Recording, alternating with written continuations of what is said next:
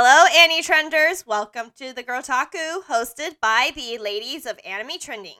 First of all, Happy New Year, Happy 2024. If you're looking for nice tea and deep dive analysis about otaku things, you've come to the right place. We love our conversation and discussion, and we're back with another fun topic on the table. My name is Gracie, and I'm joined by. Hello, I am Isabel, and this is Agnes. I missed you, Isabel. It wasn't the same without you. oh, really? yeah. I'm glad to be back. But James was great too. I listened to the podcast from the previous week and I was very happy about it. You liked it? I did like it a lot. Well, without further ado, the Girltaku today will be about original anime. So, our first episode for 2024 is going to be about the original anime that exists out there.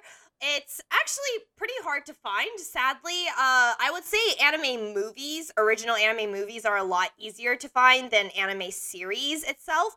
Today, we want to highlight on some of our favorite original anime, anime that we really love and we think are the best. And um, and of course, most importantly, they are originals. They are not depending on a source material, even if the adaptation is very very different. For example i've mentioned Tsurune and uh, miss uh, kobayashi-san's dragon maid before in the past for adaptations. They're very different from the source material but they're still based on a source material. We're talking about purely original scripts here. Uh, so with that being said isabel being the first one back and also starting us off usually and kicking off the new year 111 all in one uh, what are some of your favorite original anime you've seen? Oh yeah, sure. Uh, so the I've seen a couple original anime, but I I always would like to see more. I think it's kind of sad that we don't have a lot of original anime out per season. Um, but it's definitely harder to work with compared to works that already have come from a manga or light novel and things like that. Um, but yes, the first one that I wanted to talk about is K Project. That's probably my absolute favorite original anime. Um, of all time just because I, I got really invested in the series and then I really liked the fact that after the series had aired, uh, they ended up adapting it into a manga or adding more to the story with the manga adaptation as well as light novels as well. And so I really liked uh, all of that in combined into the world of K Project. I, I, I think Gracie, you watched K Project as well, is that right or no? Yes, I Oh, did. did? Okay. Did you watch the whole thing? Like the first season, the second season, and the movie as well? I did not watch the movie. I just watched the first two seasons. I think the second season I I wasn't the biggest fan of it and I can't remember why, which is probably a sign that I didn't feel too strongly about it, but I did like the first season, so What about you, Agnes? Have you ever seen anything from K Project or no? I watched the first couple episodes of K Project when it came out, but I only I really just came for the aesthetics and the music. so I didn't actually Mm, finish it at all. So I have very little context other than knowing who some of the major characters are and the basic premise of K Project. Yeah, so that's basically uh, actually uh, what drew me in as well, the aesthetic and the music. And I think that's for most of the fans of the series as well. They'll argue that the aesthetic and the music are exa- like stellar. I think it's probably the story that might be a little, um, I guess, not not exactly the best, or it gets kind of confusing confusing overall. Um, but I did like the mystery aspect in the beginning. So in season one, you kind of meet our main character Shiro, who is accused of murdering someone, um, and that that person happened to be from like the Red Clan, and so but and the Red Clan is known to be like a gang full of people, and so the so that kind of starts a gang war between them and then everyone else, and so we meet like different colored gangs, and then each gang has their own like king, um, and each king has their like powers that they pass on to their clan members. And so anyone can join a clan. And apparently you can also just um, apparently you can change clans as well um, and so one of the clan members who's in the blue clan actually came from the red clan and so we also see things like people switching around so i think the characters really made up for the series overall and then also like each of the kings themselves I don't know. I always put in my head that they were trying to make like a rainbow out of the series because of like red, green, bleak, uh, red, blue, green, and stuff, and the purple, and I was like, okay, which color are they gonna do next? Or like, who's the yellow king? The yellow king turns out to be the gold king. So I really like that, even though there's like a lot of characters in the cast. Um, I really like the fact that they still like it, it's easy to point out which character or like knowing that this king rules over this or something like that. And so I think that was the most interesting part. And overall, it's also like a complete series. So if you watch season one and then there's the M- Missing Kings movie that goes in between, um, and then the season season two, and that's pretty much the end. Um, I think they're still adapting some things into light novels. I don't know if that's still ongoing, but this came back. This came out back in like 2012, which I can't believe now. It's like, how many years is that? 12 years? Yeah, a pretty long Oh time God. ago. Yeah. I just feel like I I feel like I just watched it like yesterday or a year ago or something, but I don't know. It's a series I always go back to sometimes. I really like watching the fight scenes, especially just because the setting is like in an urban like sci-fi environment.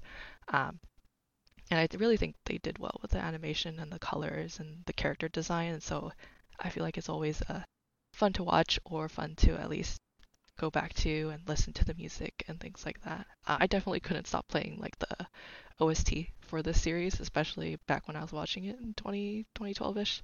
So, but yeah, those are some of the highlights of this series for me um, overall. I don't know if you had any thoughts on it, Gracie or Agnes. Mhm. So it's a little difficult because I feel like the studio behind K Project has, you know, not gotten a good reputation since K Project.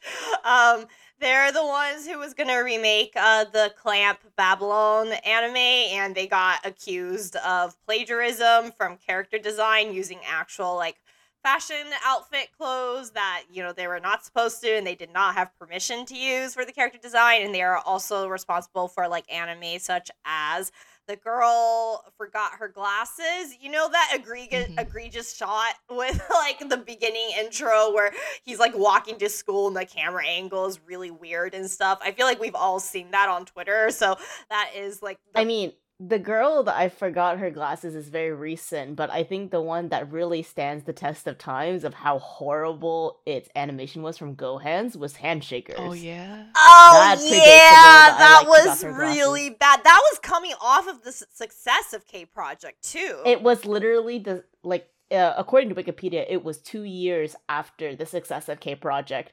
Actually, specifically K Return of Kings. So GoHands, according to their Wikipedia page, K Project was in 2012. They did Coppelion in 2013, which Coppelion wasn't actually too bad. I watched Coppelion. And then they did K Return Kings in 2015.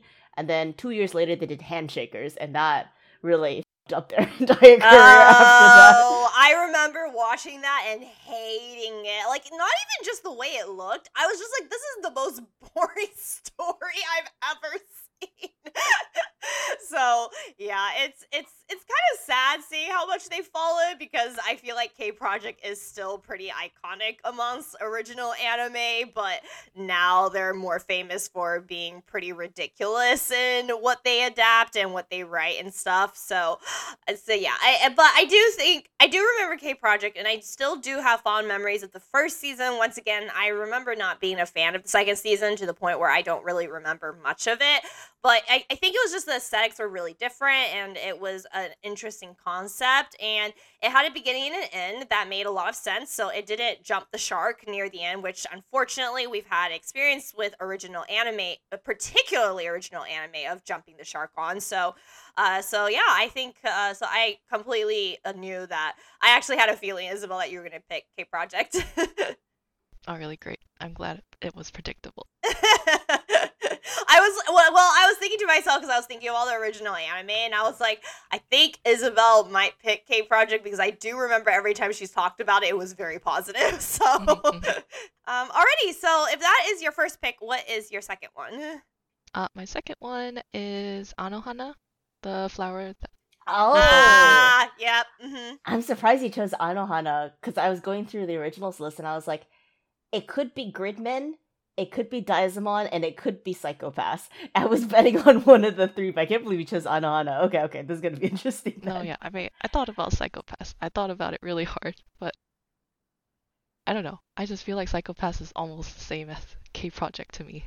Ah, okay. You wanted to like branch yeah. out. I see. I see. Okay, okay, okay. But yeah, Anohana was also it has like a special place in my heart as well, just because at the time when I watched it, I thought it was a very sweet uh, anime, and it's only 11 episodes. So I was amazed that I could be drawn into a series with just uh, 11 episodes and a movie, but I feel like you could watch the movie by itself, kind of, because it kind of goes over goes over the anime in general, kind of just shortens it into a mo- movie vo- version.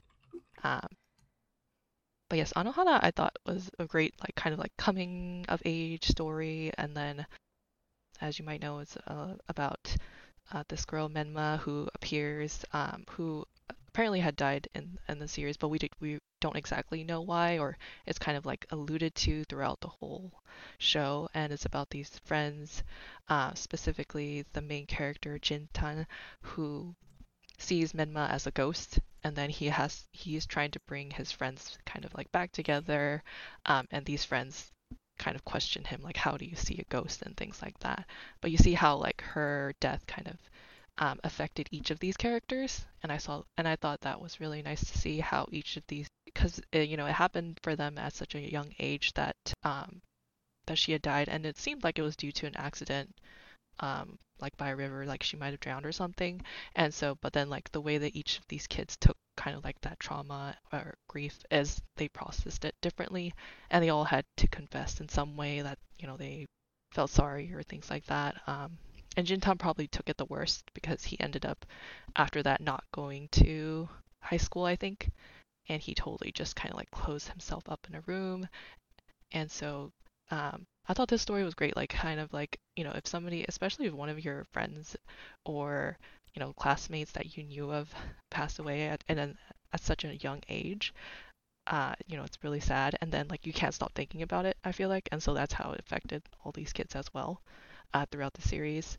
Um and funny story like uh i think my my roommate wanted to watch this one in college and so we watched it together and i remember that like towards the end I was like grabbing tissues.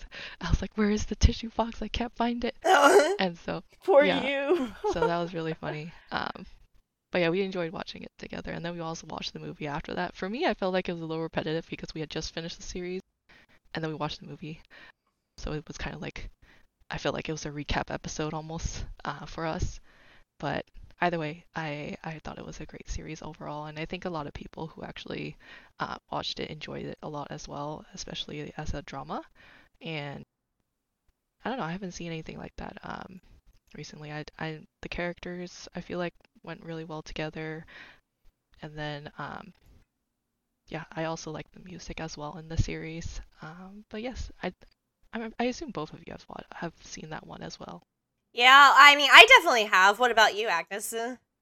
I only watched parts of Anohana, and then when I heard that it gets sad, I was like, okay, oh. no need to watch this anymore. No! That's good. Goodbye. Save my feelings. No, it's so cathartically good, though.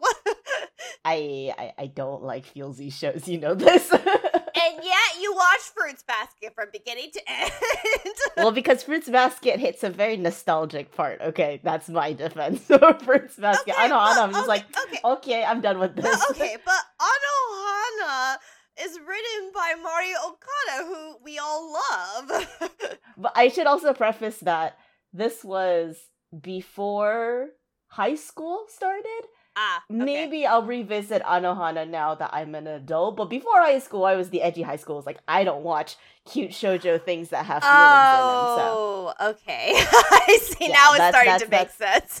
that that's the basic part of it, right? so I, I apologize. Like, I didn't actually watch Anohana because uh, I was like, you know, Agnes. Agnes is a huge fan of Mari Okada. Like, yes, Mari Okada's work don't always but, hit, but she's an yeah. incredible original screenwriter, you know? So I was but like, I watched Mari Okada stuff after I finished high school, so that was a that's a different phase in time now. Okay. wow, I, why do I sound old? Jesus, I'm not that old. I mean, high school is pretty far away. Even like you know, in your twenties, that's that's a pretty far away time. So right, it feels really far away. Yeah, like I think all of us now here, it's been at least ten years since high school. Yeah, yeah, oh, yeah. for sure. Mm-hmm.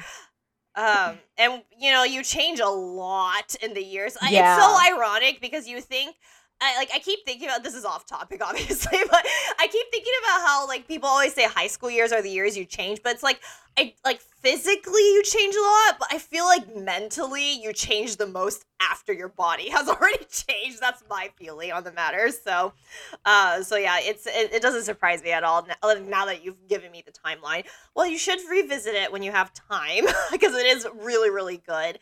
Uh, it is excellent. And actually, I was thinking to myself, Isabel, when you said you watched it with the friend, I was like, y'all are were both crying, weren't you? Um, yeah, so I'm also a huge fan of Anohana. I definitely cried. I I sobbed like a very bad sort of just sobbing in my room, sort of sob at the very end, but in a way that's like very. It's not a sob where it's like traumatizing and you get angry at the series or anything like that. It's a nice sob where it's just like, yeah, it was worth my tears, sort of thing. Um, and I I honestly think Anohana is very very iconic because it's been years and years later now and whenever people make any posts about it just you know celebrating its anniversary and stuff like that people flock to those posts. Like they react to it because it like made such an impact on everyone who's seen it and word of mouth spread quite a bit. Even before social media was big within just your circles it spreads very quickly.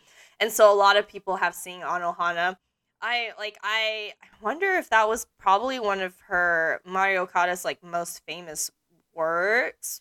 Uh it's it's probably her most famous and her earliest one of her earliest works. Yes, I agree. I'm I'm like looking up her uh, oh my gosh, she has such a stacked she has such a stacked um a list of works, but uh yeah, she oh oh wow. She I didn't know she did Wandering Son. Oh my gosh, my my my, my respect for her just went up tenfold now that I see that she did Wandering Son. Um, uh, yeah, that is definitely one of her her earliest original originals that she's written. So, um, it was. I mean, that's one of her earliest one. That's excellent, like an excellent piece of work. The emotions were right, the pacing were just right.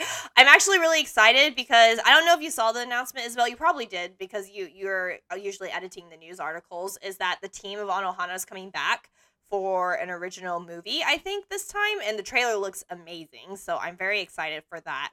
I don't know if it's a sequel or not. I think it kind of is, is or at least it's definitely tied into Anohana. But regardless, even if it's separate, I'm really excited because the Anohana, like the entire series is so excellent. I have so much faith in like the people behind the series itself uh yeah it, it it's really good I, I don't really have much else to say about this sorry isabel because i just think it's excellent so oh yeah, same feelings. I thought it was excellent as well. And then the yeah, uh yeah, the fact that it was adapted into I think manga as well after, and even had live live action adaptation.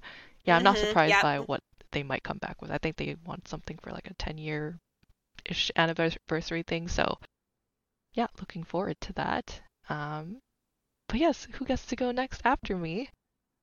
it is agnes agnes who which are some original anime you would like to spotlight here I am going to stave off on my favorites because I, I definitely talk about them way too often on this channel.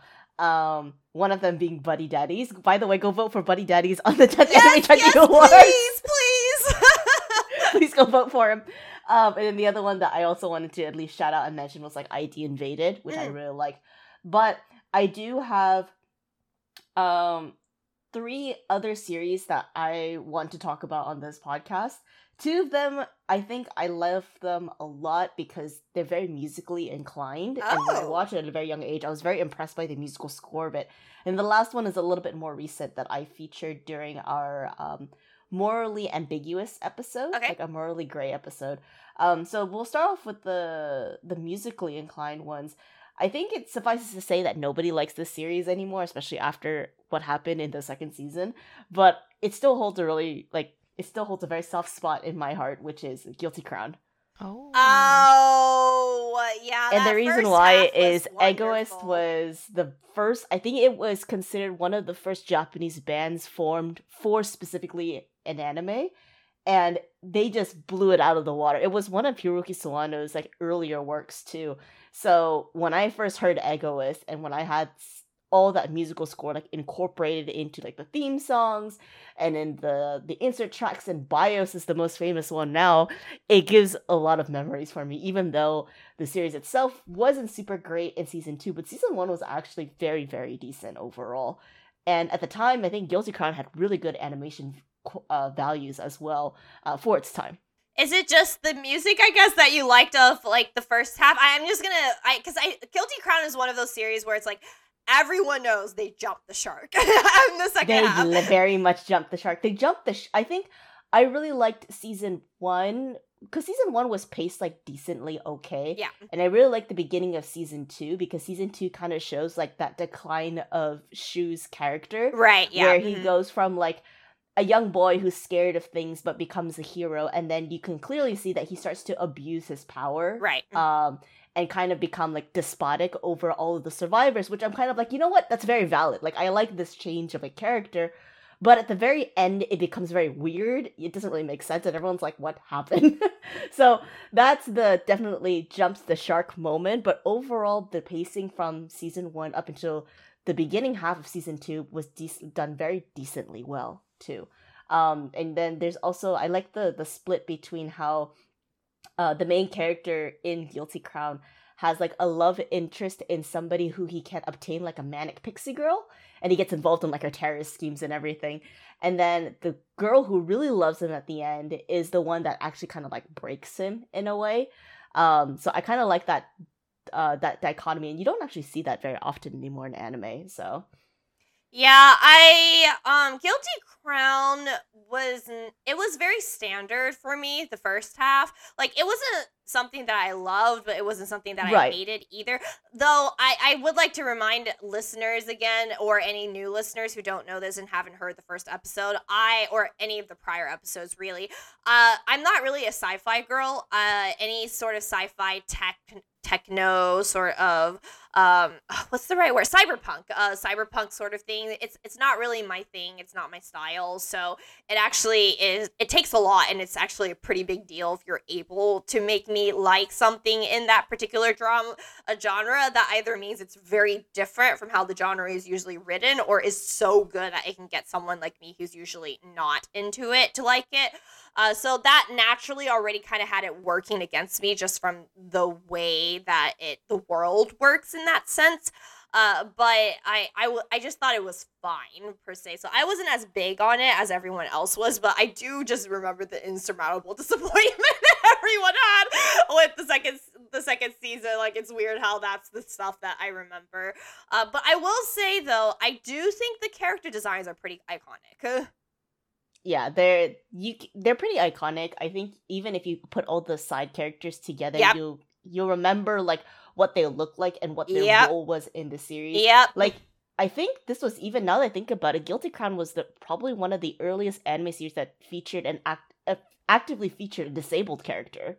You're right. Who's in I, a wheelchair? Yeah, yeah, yeah. I agree. I agree with that. Uh. Yeah, and she's probably one of the stronger female characters, side characters within the show too. So I was kind of like, you know, Guilty Crown had a lot of pitfalls, but it had some interesting ideas for the time. It was like what early like 2010, 2012. Mm-hmm. So yeah. a lot of people were kind of like experimenting with anime and trying to get it off the floor into something more unique before it hit something very mainstream. Yeah. And on the topic of character design too, like I, I don't know if you remember us discussing this, whether it was like casually or even on the Girltaku podcast. I think it was casually, but I was saying how I it's kind of ironic because character designs aren't as memorable for a lot of new anime now versus a lot of older anime. They're really like you just know oh, yes, which yes, anime yes, they came from. And I was like, Guilty Crown definitely was in that. I can't believe I have to call it older, but in like that older phase of anime where you're like, oh, you know where those characters come from in regards to the way they're designed. So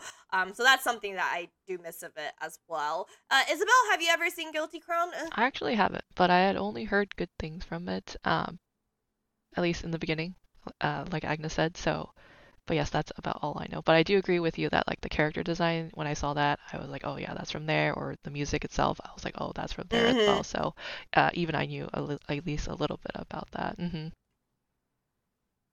Alrighty, so uh, you said you had two musically kind of related original anime. Uh. Yeah, the other one is is going to be really surprising, but it'll make more sense. It'll be Samurai Champloo. Oh, okay. Oh, okay. I think for the time, Samurai Champloo, I think for an anime series did very much fine in that regard, where it's like there's a start, there's an end. It ends a little bit ambiguously because it starts off with this journey of these three myth misfits who band together in order to find the samurai who smells like sunflowers. Um, and they all have like these very weird hijinks and um, situations that they get themselves to in order to find the samurai who smells like sunflowers. And then there's a very much of an open-ended interpreted ending for the three of them that I think suits the time period for um, an original anime work. But the one thing that I really loved about Samurai Champloo was that its score was um, produced by Nujabes, who unfortunately passed away in the early 2000s. Mm. But his work was really notable at the time because it con- it it fused together a lot of like jazz, a lot of like hip hop, kind of like a, a bit of rap as well, into this really eclectic score that somehow works for Samurai Champloo for a weird like Edo type of period, like historical fiction series. And I just really like that overall. And it's really funny because Nujabes has such a big impact on the millennial age of anime that oftentimes I've come across people who will study in college with me, and the one soundtrack that they'll put up to study to would be like a Nujabes homework edit for like an hour. Wow. And they'll just sit through that listening to Nujabes. And I was like, hey, you know about Nujabes? They're like, hey, you know about Nujabes? And that's, that starts the conversation. I didn't know that. That's that's pretty cool. yeah, Nujabes is pretty influential. He has a lot of um, works that are online that have been homework edited in the early 2000s that have like millions of views on it. So it's I, I would suggest people checking it out. Well, I think even beyond the music, I think Samurai Champloo is excellent. I Like, agree. Yeah, I definitely agree. Okay, because I was like, I remember. Uh, admittedly, it's been a while, but I remember loving it. you know, so It's cool, isn't it? It's very, very cool. It has the it's right the vibes. kind of cool. it's the vibes. I think the vibes and the quirky the characters. Yeah, it, it just hits all the right spot. I feel like I feel like that was a series that knew exactly what they wanted and they went for it and they got it. That's my feeling of the series. Absolutely. And I, I heard you react, Isabel. So, uh, have you listened to the music, which is, you know, what Agnes highlighted, or seen the series itself? Uh, Yeah, for me, I I actually had not watched the uh, anime like I guess during the time it was. I watched it much much later, probably within the Okay, last yeah. four or five years uh, from now. oh, very uh, re- Like, more recent. Okay, yeah. recent, uh, so I guess my like I feel like it was nostalgic because actually what you said about New Nujabes Agnes, that was kind of like I feel like every person in my middle school trying to listen to that and sharing YouTube Right? videos of that to me. And I was like, I don't know why people love this so much, but no one ever told me it was like it was because, you know, I heard some of it in the anime or something. Like it was just a thing. Like it was this type of that type of music, I feel like. Um and then that was what everyone listened to. And then I think if you watch like streamers back then or something, um, if people were playing games, this would be the thing that they would listen to. So Mhm. but yeah, when I uh, was watching the show and I listened to music, I'm like, oh, wait a second, I've heard of this before, or yeah, it like, transcends yeah, so time. this is where it's from. Um, but yeah, otherwise, I had a great time watching it as well. I definitely like the characters, um, their design as well. I think are very like you can't definitely cannot forget about them. right, yep. And then uh, I found it very funny as well. And I think the director behind it is Watanabe, who is also behind Cowboy Bebop. And so Yep. just kind of like that feel, I feel like that that slice of life series, at least in the early 2000s or watching these shows, it's just so different. And then I feel like it's timeless. You can always watch it, um, even if it's later. You'll still have appreciation for it overall. Um, but yeah, I also have good feelings about that, and I wish you know we could see something like it again. But yeah, it's really hard. I don't know when we will. I think a lot of Japanese anime that try to focus on the historical Edo period don't have the same vision as Watanabe because a lot of them is very are very like preserving of national integrity and kind of the the samurai vibes from like the 70s and the 80s where it's just like austere samurai film where you know there's like a helpless person and the samurai comes and whips out his blade and like kills like five enemies in front of him and then wanders off right into the distance black and white kind of akira types of series. So i think that's what current japanese anime does with cer- certain samurai series. Of course you have series like gintama that has a completely different twist on the samurai genre but i think that's the very more expected version of it and why you don't see too many more insp- um, inspirational works like Watanabe's that focuses on a much more broader or interpretive version of that time period. I also wanted to ask Isabel because uh, you know times change and our view and you know our perspective on things change. So as someone who was more of an adult when watching this versus I was definitely you know a teen and you know a kid by that sense. Uh, uh like you know how how did you feel about the series? I know you said it was fun, but can you give a little more about like how you felt of it? Yeah, one thing I noticed was that it was de- definitely felt a lot slower in terms of pacing. Um, oh, okay. Yeah, just, yeah. It is. It's very so slow. like I think I was used to anime just kind of like pumping out things like oh we're gonna get this arc this battle. This was the era when I was watching all those Naruto fillers, so I did not oh. care about the pacing. Naruto fillers, Card Cardcaptor Sakura. There's yes. a lot of series. Sa- Sailor fillers. Moon. Sailor Moon also had a lot of fillers. So yeah. Sailor Moon. Yep, definitely. Dragon Ball Z. Bleach had a lot of fillers during yeah. this time period too. Yeah, so honestly, it probably wasn't that much different if you were watching all of that in the same time. But yeah, now watching it, yeah. it's like, oh, it's a little bit. Like, you know, the events that happen or the fights that happen are like, I guess, smaller in a sense and not like put mm. so much mm. emphasis on it. And it's more about kind of like being in the moment there. And then also just um, kind of like being where the characters are at and right, going right. through kind of like what they're going through or like figuring out what what to do next next step or things like that um and just so yeah i had to be like I had to think about it as, or just kind of like having, um, like if it was like a, obviously 23, 24 minute episode, just expecting that for the whole time rather than expecting it to be split into like three parts or something and something is going to happen. But it was very, it was continuous, at least um, within the episode itself, or dragging on to next episode, or maybe we won't revisit this until like later on. Um, and so I think yeah, that's kind of the approach that I had to take it was the same I feel like for Cowboy Bebop as well. Um, it kind of brought me back to oh yes, this is what a slice of life type of series might be, or uh, rather not slice of life, but episodic type of series is like. Got it. Well, um, thank you for sharing that because yeah, I was really curious as someone who's you know watching it much more recent than the two of us are when we uh, when we talk about it. And Agnes, you said you had a third one, right? Yeah, the third one that I wanted to feature is not like the other two, where music was something that stuck out to me for these two series. But it was more because I did watch this when I was an adult, and the one that I really liked was 91 Days. Oh. Oh. Okay, okay. And, and I like 91 Days, I think, because at the end it had it raises a very compelling question of like, is revenge worth it at the end? Because the entirety of the show is a revenge plot. It's about, you know, a, a young a young boy whose family gets killed by the mafia and he tries to take revenge on the mafia by integrating himself into the mafia befriending certain people in the mafia and then slowly killing off the members one by one but at the end of it he's faced with the dilemma of did he actually form true relationships with these people even though he had um, a means to an end and many of his other friends that were involved in this ploy were also killed or brutally tortured or otherwise. And it was, I think, it was really nice of a dark series to see during the time that I was watching anime as an adult because it felt like a lot of my adult life has been like isekais, fantasies, and things like that. And I wanted something a little bit more harder, a little bit more realistic and darker. And so 91 Days, I think, fit that bill really well for an original series, too.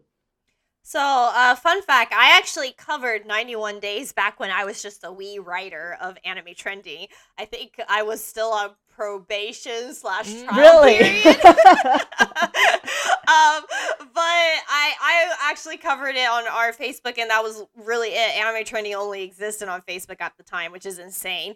And the thing about 91 Days, and this is personal bias here, it's a little too heavy for me. It's just oh, it's a, a bit little, too heavy for you. Yeah, okay. just a little too much. I and you know me. I mean, this isn't surprising knowing my personality. I tend to uh, like hopeful endings more, even if it's bittersweet. You know, I, I, I something a little bit hopeful, and I it was just so sad and like just uh, for me at least, it felt so hopeless at the end that I was just like, I it's a little too much for me. So that's so that's why I didn't. I I remember it because I thought it was a little too much but um but that's why it's stuff it's not on my list but i do remember it so I really like 91 Days as well. Hey, compatriot. Yeah, it was definitely darker, but it it kind of satisfied my like I guess everyone might have this idea of getting revenge on someone. Um, prob- Mhm. probably not doing it. It'll just end up as something as like my my little daydream, perhaps uh, in the moment while I'm angry at them. Um, isabel plotting their revenge while she's angry you know, it's that one meme of like nobody plots a revenge out loud. Yeah. Yeah, I, re- I there was I, there's this one time in high school where I was really mad at the teacher and I was sitting right in front of him and I was like, okay, how would I possibly get my revenge against you? girl, girl, not against yeah, the teacher. not against the teacher. but yeah, so. But yeah, otherwise, yeah, I just thought it was satisfying, kind of like seeing Avilio go through all the steps, joining the family, and then also him just like being conflicted because he had joined the family, and it seemed Yes. like he would be nice towards them because he was, you know, he, they they feel like they kind of address him as like a brother. They believed him and things like that. Um, so it was interesting to see him like struggle with that, and not only that, like his real friends, like you said, getting tortured along the way, or maybe even getting killed. Like that must have taken a toll on him. But then he does like he actually completes his mission, and then after that, you know what happens. I remember like the last episode being like, I think it was I don't know if it was an open interpretation, but It is open to it interpretation. is open it is definitely open he, yeah He shoots the mafia kid Mm. and he walks off on the beach, but it's like a very empty dialog Mhm. scene. So you don't really know if he truly regrets killing um, the mafia kid or if it was just like it's business is business. Right. Oh, It's actually so you know it's funny because I just said that I you know it's not in my top in regards to original anime, but I do remember the ending scene like It's so memorable so for 91 well. days. It's yeah. so detailed in my head because it was Angelo who was walking ahead because he's completed his revenge and he feels kind of listless on what he wants to do and where he wants to go. And on that point, like when he lost his friend, I think it was like after he lost his friend, he was like he has to finish the revenge now Mhm. because he's already sacrificed his friend to it. So, Mhm. um yeah. but he was just walking ahead and basically was telling the other protagonist to be they're they're both protagonists but they're on opposing sides is what it is and um and he essentially has his back to the other protagonist being like shoot or let me go do whatever you want and it does a close up on the uh, the second protagonist like clutching his gun and looking really pained and you do hear a gunshot but specifically it ends with just the second protagonist driving off and you don't see a body or blood for that matter. You just see a peaceful beach. So it's very open to interpretation because he really could have just shot at the sky for all we know. Like we just don't know. So um so yeah like i said it is pretty insane that i can remember exactly how that ending scene went so but that's a kudos to its writing abilities despite the fact that in a personal way it's not my type so No, absolutely. And I think one other point that I wanted to make for 91 Days is that there's a couple of other revenge type of animes that have come out in the most recent years. Um, one of them I think is a fantasy series that I do not like, and the other one would be similar to like Revengers, which also Mhm. came out. ah yes Or like Tokyo Revengers Mhm. even. And we've talked about this before offline where a lot of these revenge type of animes don't invoke that kind of feeling of interpretation or like a philosophical is it correct or is it not correct? Um is it the morally right path? But it's just like a pure revenge fantasy of killing and torturing people without any kind of remorse. And that interestingly enough is appealing for a lot of people at the very beginning and then it completely drops off all the way at the end versus for 91 days I think a lot of people really like it because it's just so introspective throughout the entire series, especially for an original anime too. Mm-hmm. Yeah, it's also very quiet despite everything. Yes, it's very quiet. Yeah. yeah. There's a lot of action, I think, at the beginning and at the midway point, but overall, it's very quiet at the very end. Yeah.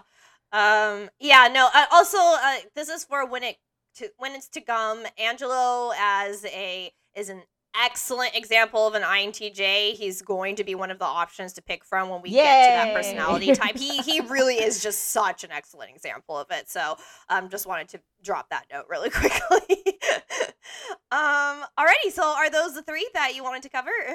Yes, those are the three I wanted to cover. Okay, so for me, um, I'm glad that we already mentioned Cowboy Bebop. I'm not going to talk about it, but I do feel like it's so big and important and influential in the anime sphere to not mention that Cowboy Bebop is an original anime would be insane. Um, if you have not seen this classic anime, please, please, please go check it out. It has not aged a bit, which is crazy because it's old, but it it really has not aged. So I think um, so. I think if anyone's new to the anime sphere, please go check out Cowboy Bebop. Uh, for my original animes, the one, funnily enough, the ones I picked are all more recent. No, I'm not going to talk about Buddy Daddies, but uh, I do want to highlight. Both of us avoiding it. um, Actually, all three of us avoiding it because Isabel also watched Yeah. Buddy Daddy. It's so really- good on us. I, Pat on the back for thing. I think I'm only going to love it more as the years go by, considering how much it's sticking in my memory. But right now, I, I kind of want to focus on some other ones. So I see that the wound is still a bit too fresh. it still hurts a bit too much.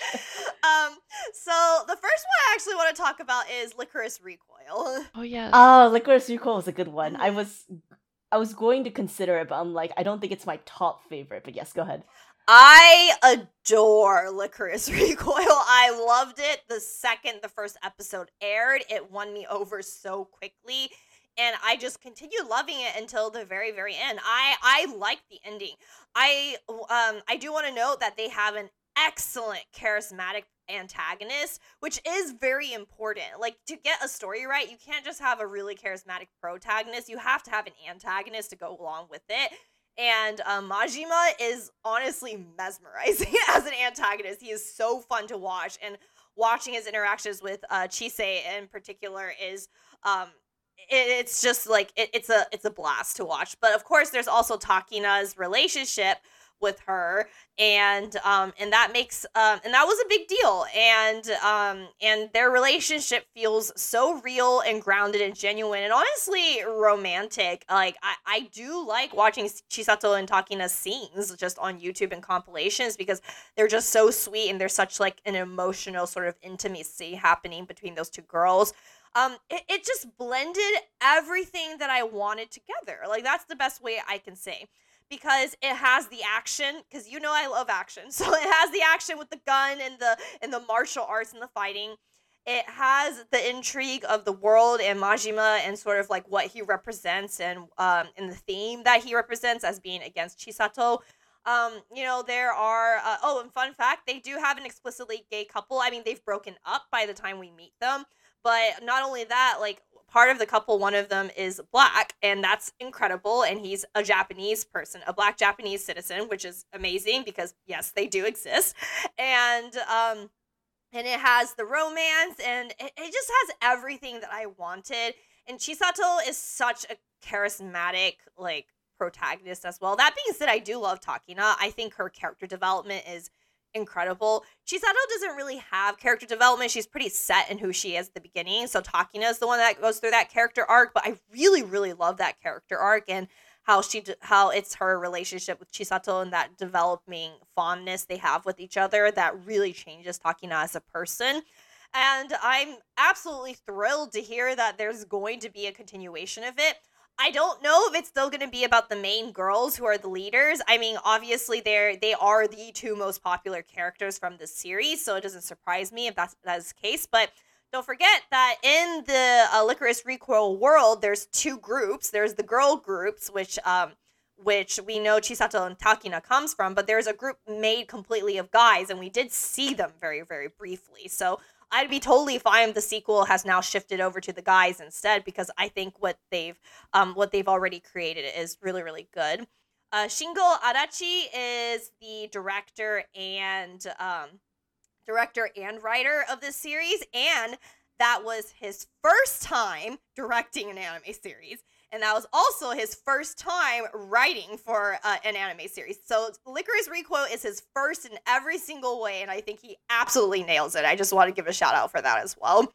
Uh, but yeah, so that's how I feel about Lycoris Recoil. Girls, if you want to contribute.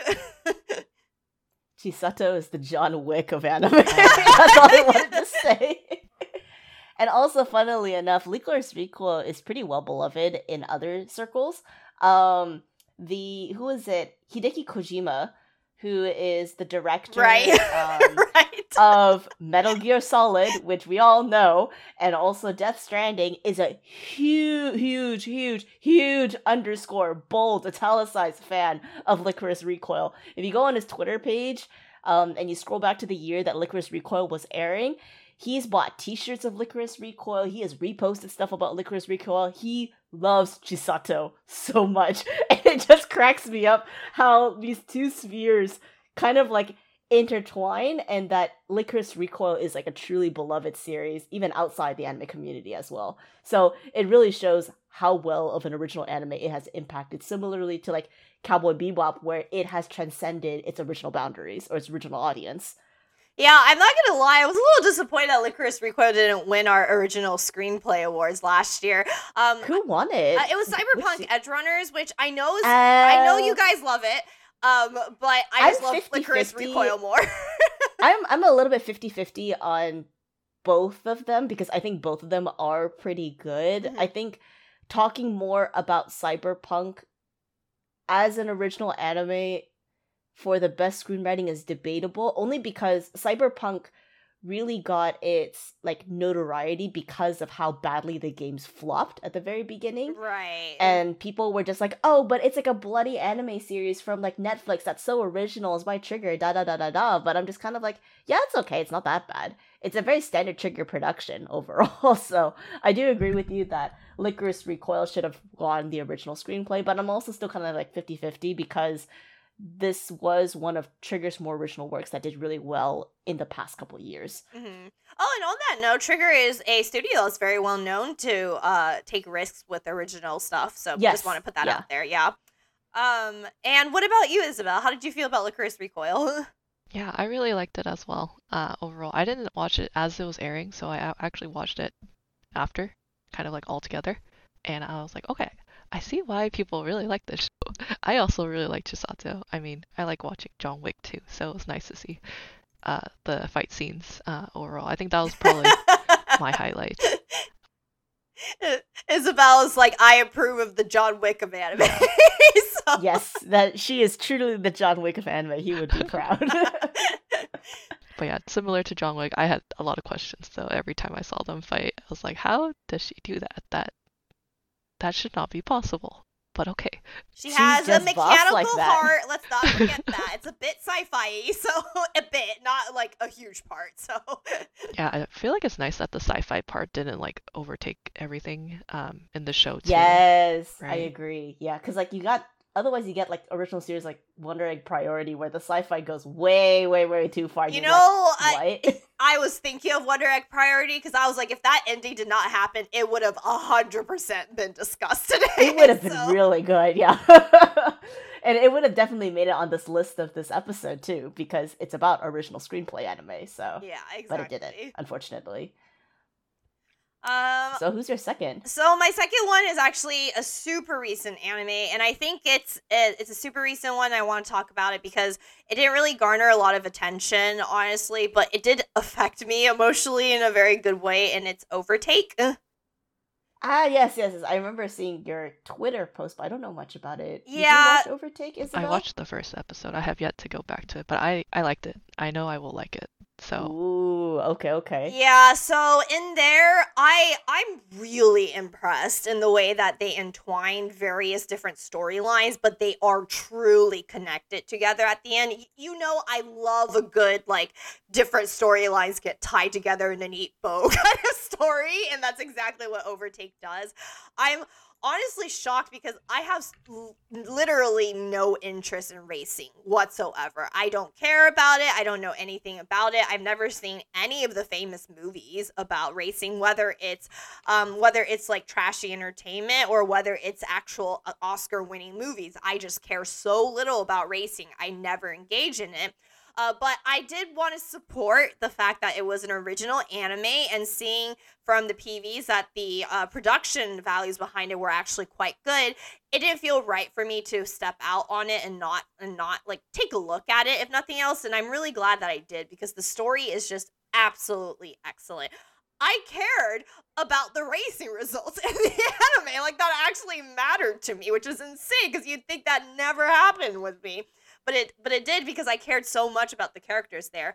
Um, one thing that really struck me about this series that really made me think, honestly, is, and I'm ashamed to say this, is I never really thought about the responsibilities that famous photographers hold over the world until the series talks about it. Because one of the main protagonists, he's a photographer who essentially kind of lost his craft and the reason why, or at least the way the series sets it up, is that the reason why he lost his craft is because he got a lot of criticism for publishing a photo that he took while he was in the area during the 2011 tsunami that happened. And he had captured a moment, a, a, like just a terrifying and heartbreaking moment of a child who saw the wave coming and knew she was going to die. And so, um, and then when he had published that photo, he got a lot of public backlash because they're like, why were you just standing there taking photos? Like, why were you running down to help her and stuff like that? And people were hating on him so badly that it seemed like the cyberbullying like made him lose his passion. But as like the series continued, there was one excellent episode where you really hear it from him. Like he he had lost it already before all that backlash because what happened was he really was just too far away to help her and he actually tried to drop everything and run to help this girl who got separated from her family and the strangers in the area literally held him back because they're like you are going to get killed if you run in there. Like we you have to like we we just have to do our best and protect ourselves and the people that we can in this moment. And he um and in his panic when he was like trying to grapple, he had actually snapped the photo of that girl at that moment. And I, I just can't stop thinking of, about the fact that these photos are so important of like tragedies, of wars, of like natural disasters, of like, uh, of things that are uncontrollable.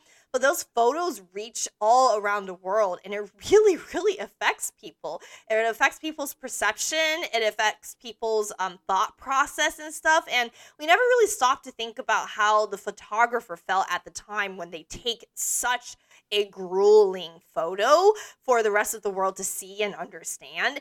And that episode really put like shifted my perspective on that and my and you know i already have huge respect for photographers. I'm not good with anything related to visuals whether it's photos or art so i automatically respect them a lot more because i can't do it myself. But it just kind of skyrocketed tenfold after that episode and it, i hold it really close to my heart. So um, so that's why I really wanted to highlight Overtake because it's honestly not an easy series to promote on social media. Like I wouldn't even really know like what screenshots to take and to provide um, on Twitter or or on Facebook for that matter, that would make the series look appealing. But the production values is great, and the story really is just chef's kiss for me. Uh, so that's how I feel about Overtake. I um I don't think that's spoil. I don't know. That's not really actual spoiler information, but um but I hope maybe if anything, my like description of it would entice some people to uh, start it and take it and check it out because it really is great. Would you say it's more of like a drama? Yes, it is absolutely more of a drama. That's interesting because it's directed by E uh, Ei Aoki, who's also really good with his with his dramas in general. He was the director for like um Fate Zero, Aldnoah Zero, Re:Creators, and ID Invaded. Oh, so drama makes a lot of sense, but this is probably his first kind of sports slash real life type of series, like a modern series, rather than like a strictly fantasy or sci-fi series. So this is very interesting to me. I, I kind of want to watch it now. I think you would like it, honestly, Agnes. Like, I, I think, yeah, I, I do think you would like it. So, um, Okay. I think everyone here would really like it. I do want to go ahead and give a shout out to the screenplay writer as well, which is Ayumi Sekine. I think this is actually their first time they're doing a full script because looking at what they've staffed in, they've mostly written script or screenplay for specific episodes. So this might be the first time that they did like a full series composition from beginning to end. So yeah. Mm. they did a lot of Idol Seven, Oh, Isabel. Oh, they did. Yep, they did. they, did. script. They did nine episodes of like the first one, and then they did ten episodes of the second one. Yeah, so they did quite a bit of Idolish Seven. Yeah, they also did stuff for. Funnily enough, there's Utano Prince Sama. oh, um, there's also a couple other ones for Baka and Test, which is super old. Um, and I guess that's the maybe that's the reason why they were attracted to this position was because they were the screenplay writer for episode 17 of Aldnoah Zero, um, which is also directed by Ai, Ei Aoki. So they might have Oh. gotten recruited by Ei Aoki as a result, or at least recommended. Oh, yeah, I think that makes sense. Yeah.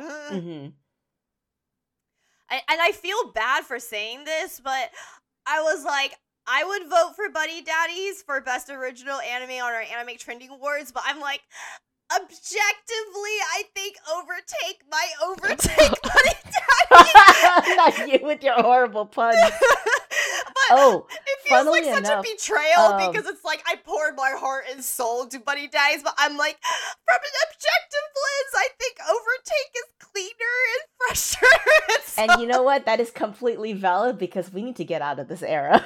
No, That's why I no, no. This either. era cannot end. I will not allow it to. We're in a new year, Gracie. New new era. It is a new era for us. And we yet, have to I still with a clean sent slate. you fan art of the two dads wearing I'm Knuff sweaters. So I s- stop, stop, stop, stop, stop. This is a new year. This is a, well, technically, the new year starts with the Chinese New Year, right? 'Cause most of us are Asian here, or at least observant, so we have one more month. she's moving the goalpost now because she realizes it's a lost cause. yes, yes, I am Delulu, sue me. oh, funnily enough, Gracie, um, Ayumi Sekine also wrote the script, um, some of the script episodes for The Night Beyond the Tri-Cornered Window. Interesting. Okay. So that might explain why you like some of the the type of writing that they've done. for, Yeah, uh, yeah, yeah. No, I, I mean, I, I still hold, uh, I still hold to my guns that that anime's writing and story is very good. The production values are horrible. I'm not even gonna try to deny it, but there's a good story there. So, um, yeah. So I, I mean, you know, I think this is honestly a very successful, like, first time full series composition they've did from beginning to end. So. I am, um, you know, I'm really looking forward and, you know, crossing my fingers, hopefully, that they get more original anime opportunities because I think they can write. So, um, in the same way that I also think Buddy Daddy's compos- composition writer could write. so, um, yeah. Uh, I, I like uh, Isabel. Do you feel more excited to go back to the series now that I like explained it a little more? Oh yeah, it's been on my mind. I I'm hoping to finish it before I start kind of the um, winter series. So I I definitely like the first episode. Um, the other uh, racing anime, I don't know if you start if you tried this one. I was also interested in trying MF Ghost, which is apparently in the sh- same world as Initial D. So it's also about Yeah, cars see and racing. that.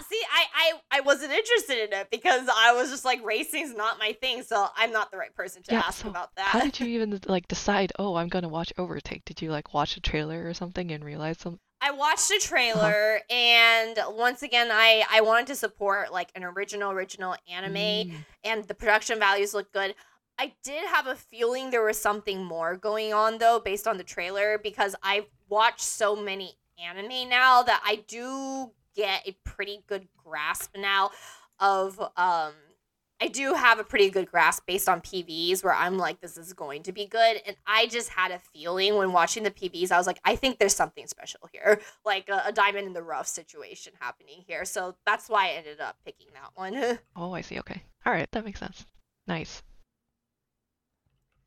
Alrighty, well, thank you everyone for listening, and happy New Year once again. I hope you enjoyed our episode about our, uh, you know, our favorites of uh, original anime, even if it's just a particular element or if it's because it's our personal bias. And let us know if there are any of your favorite original anime you've seen. We definitely want to support anime to, uh, you know, support more original projects because I think it's great that these screenwriters get to really flex their writing abilities.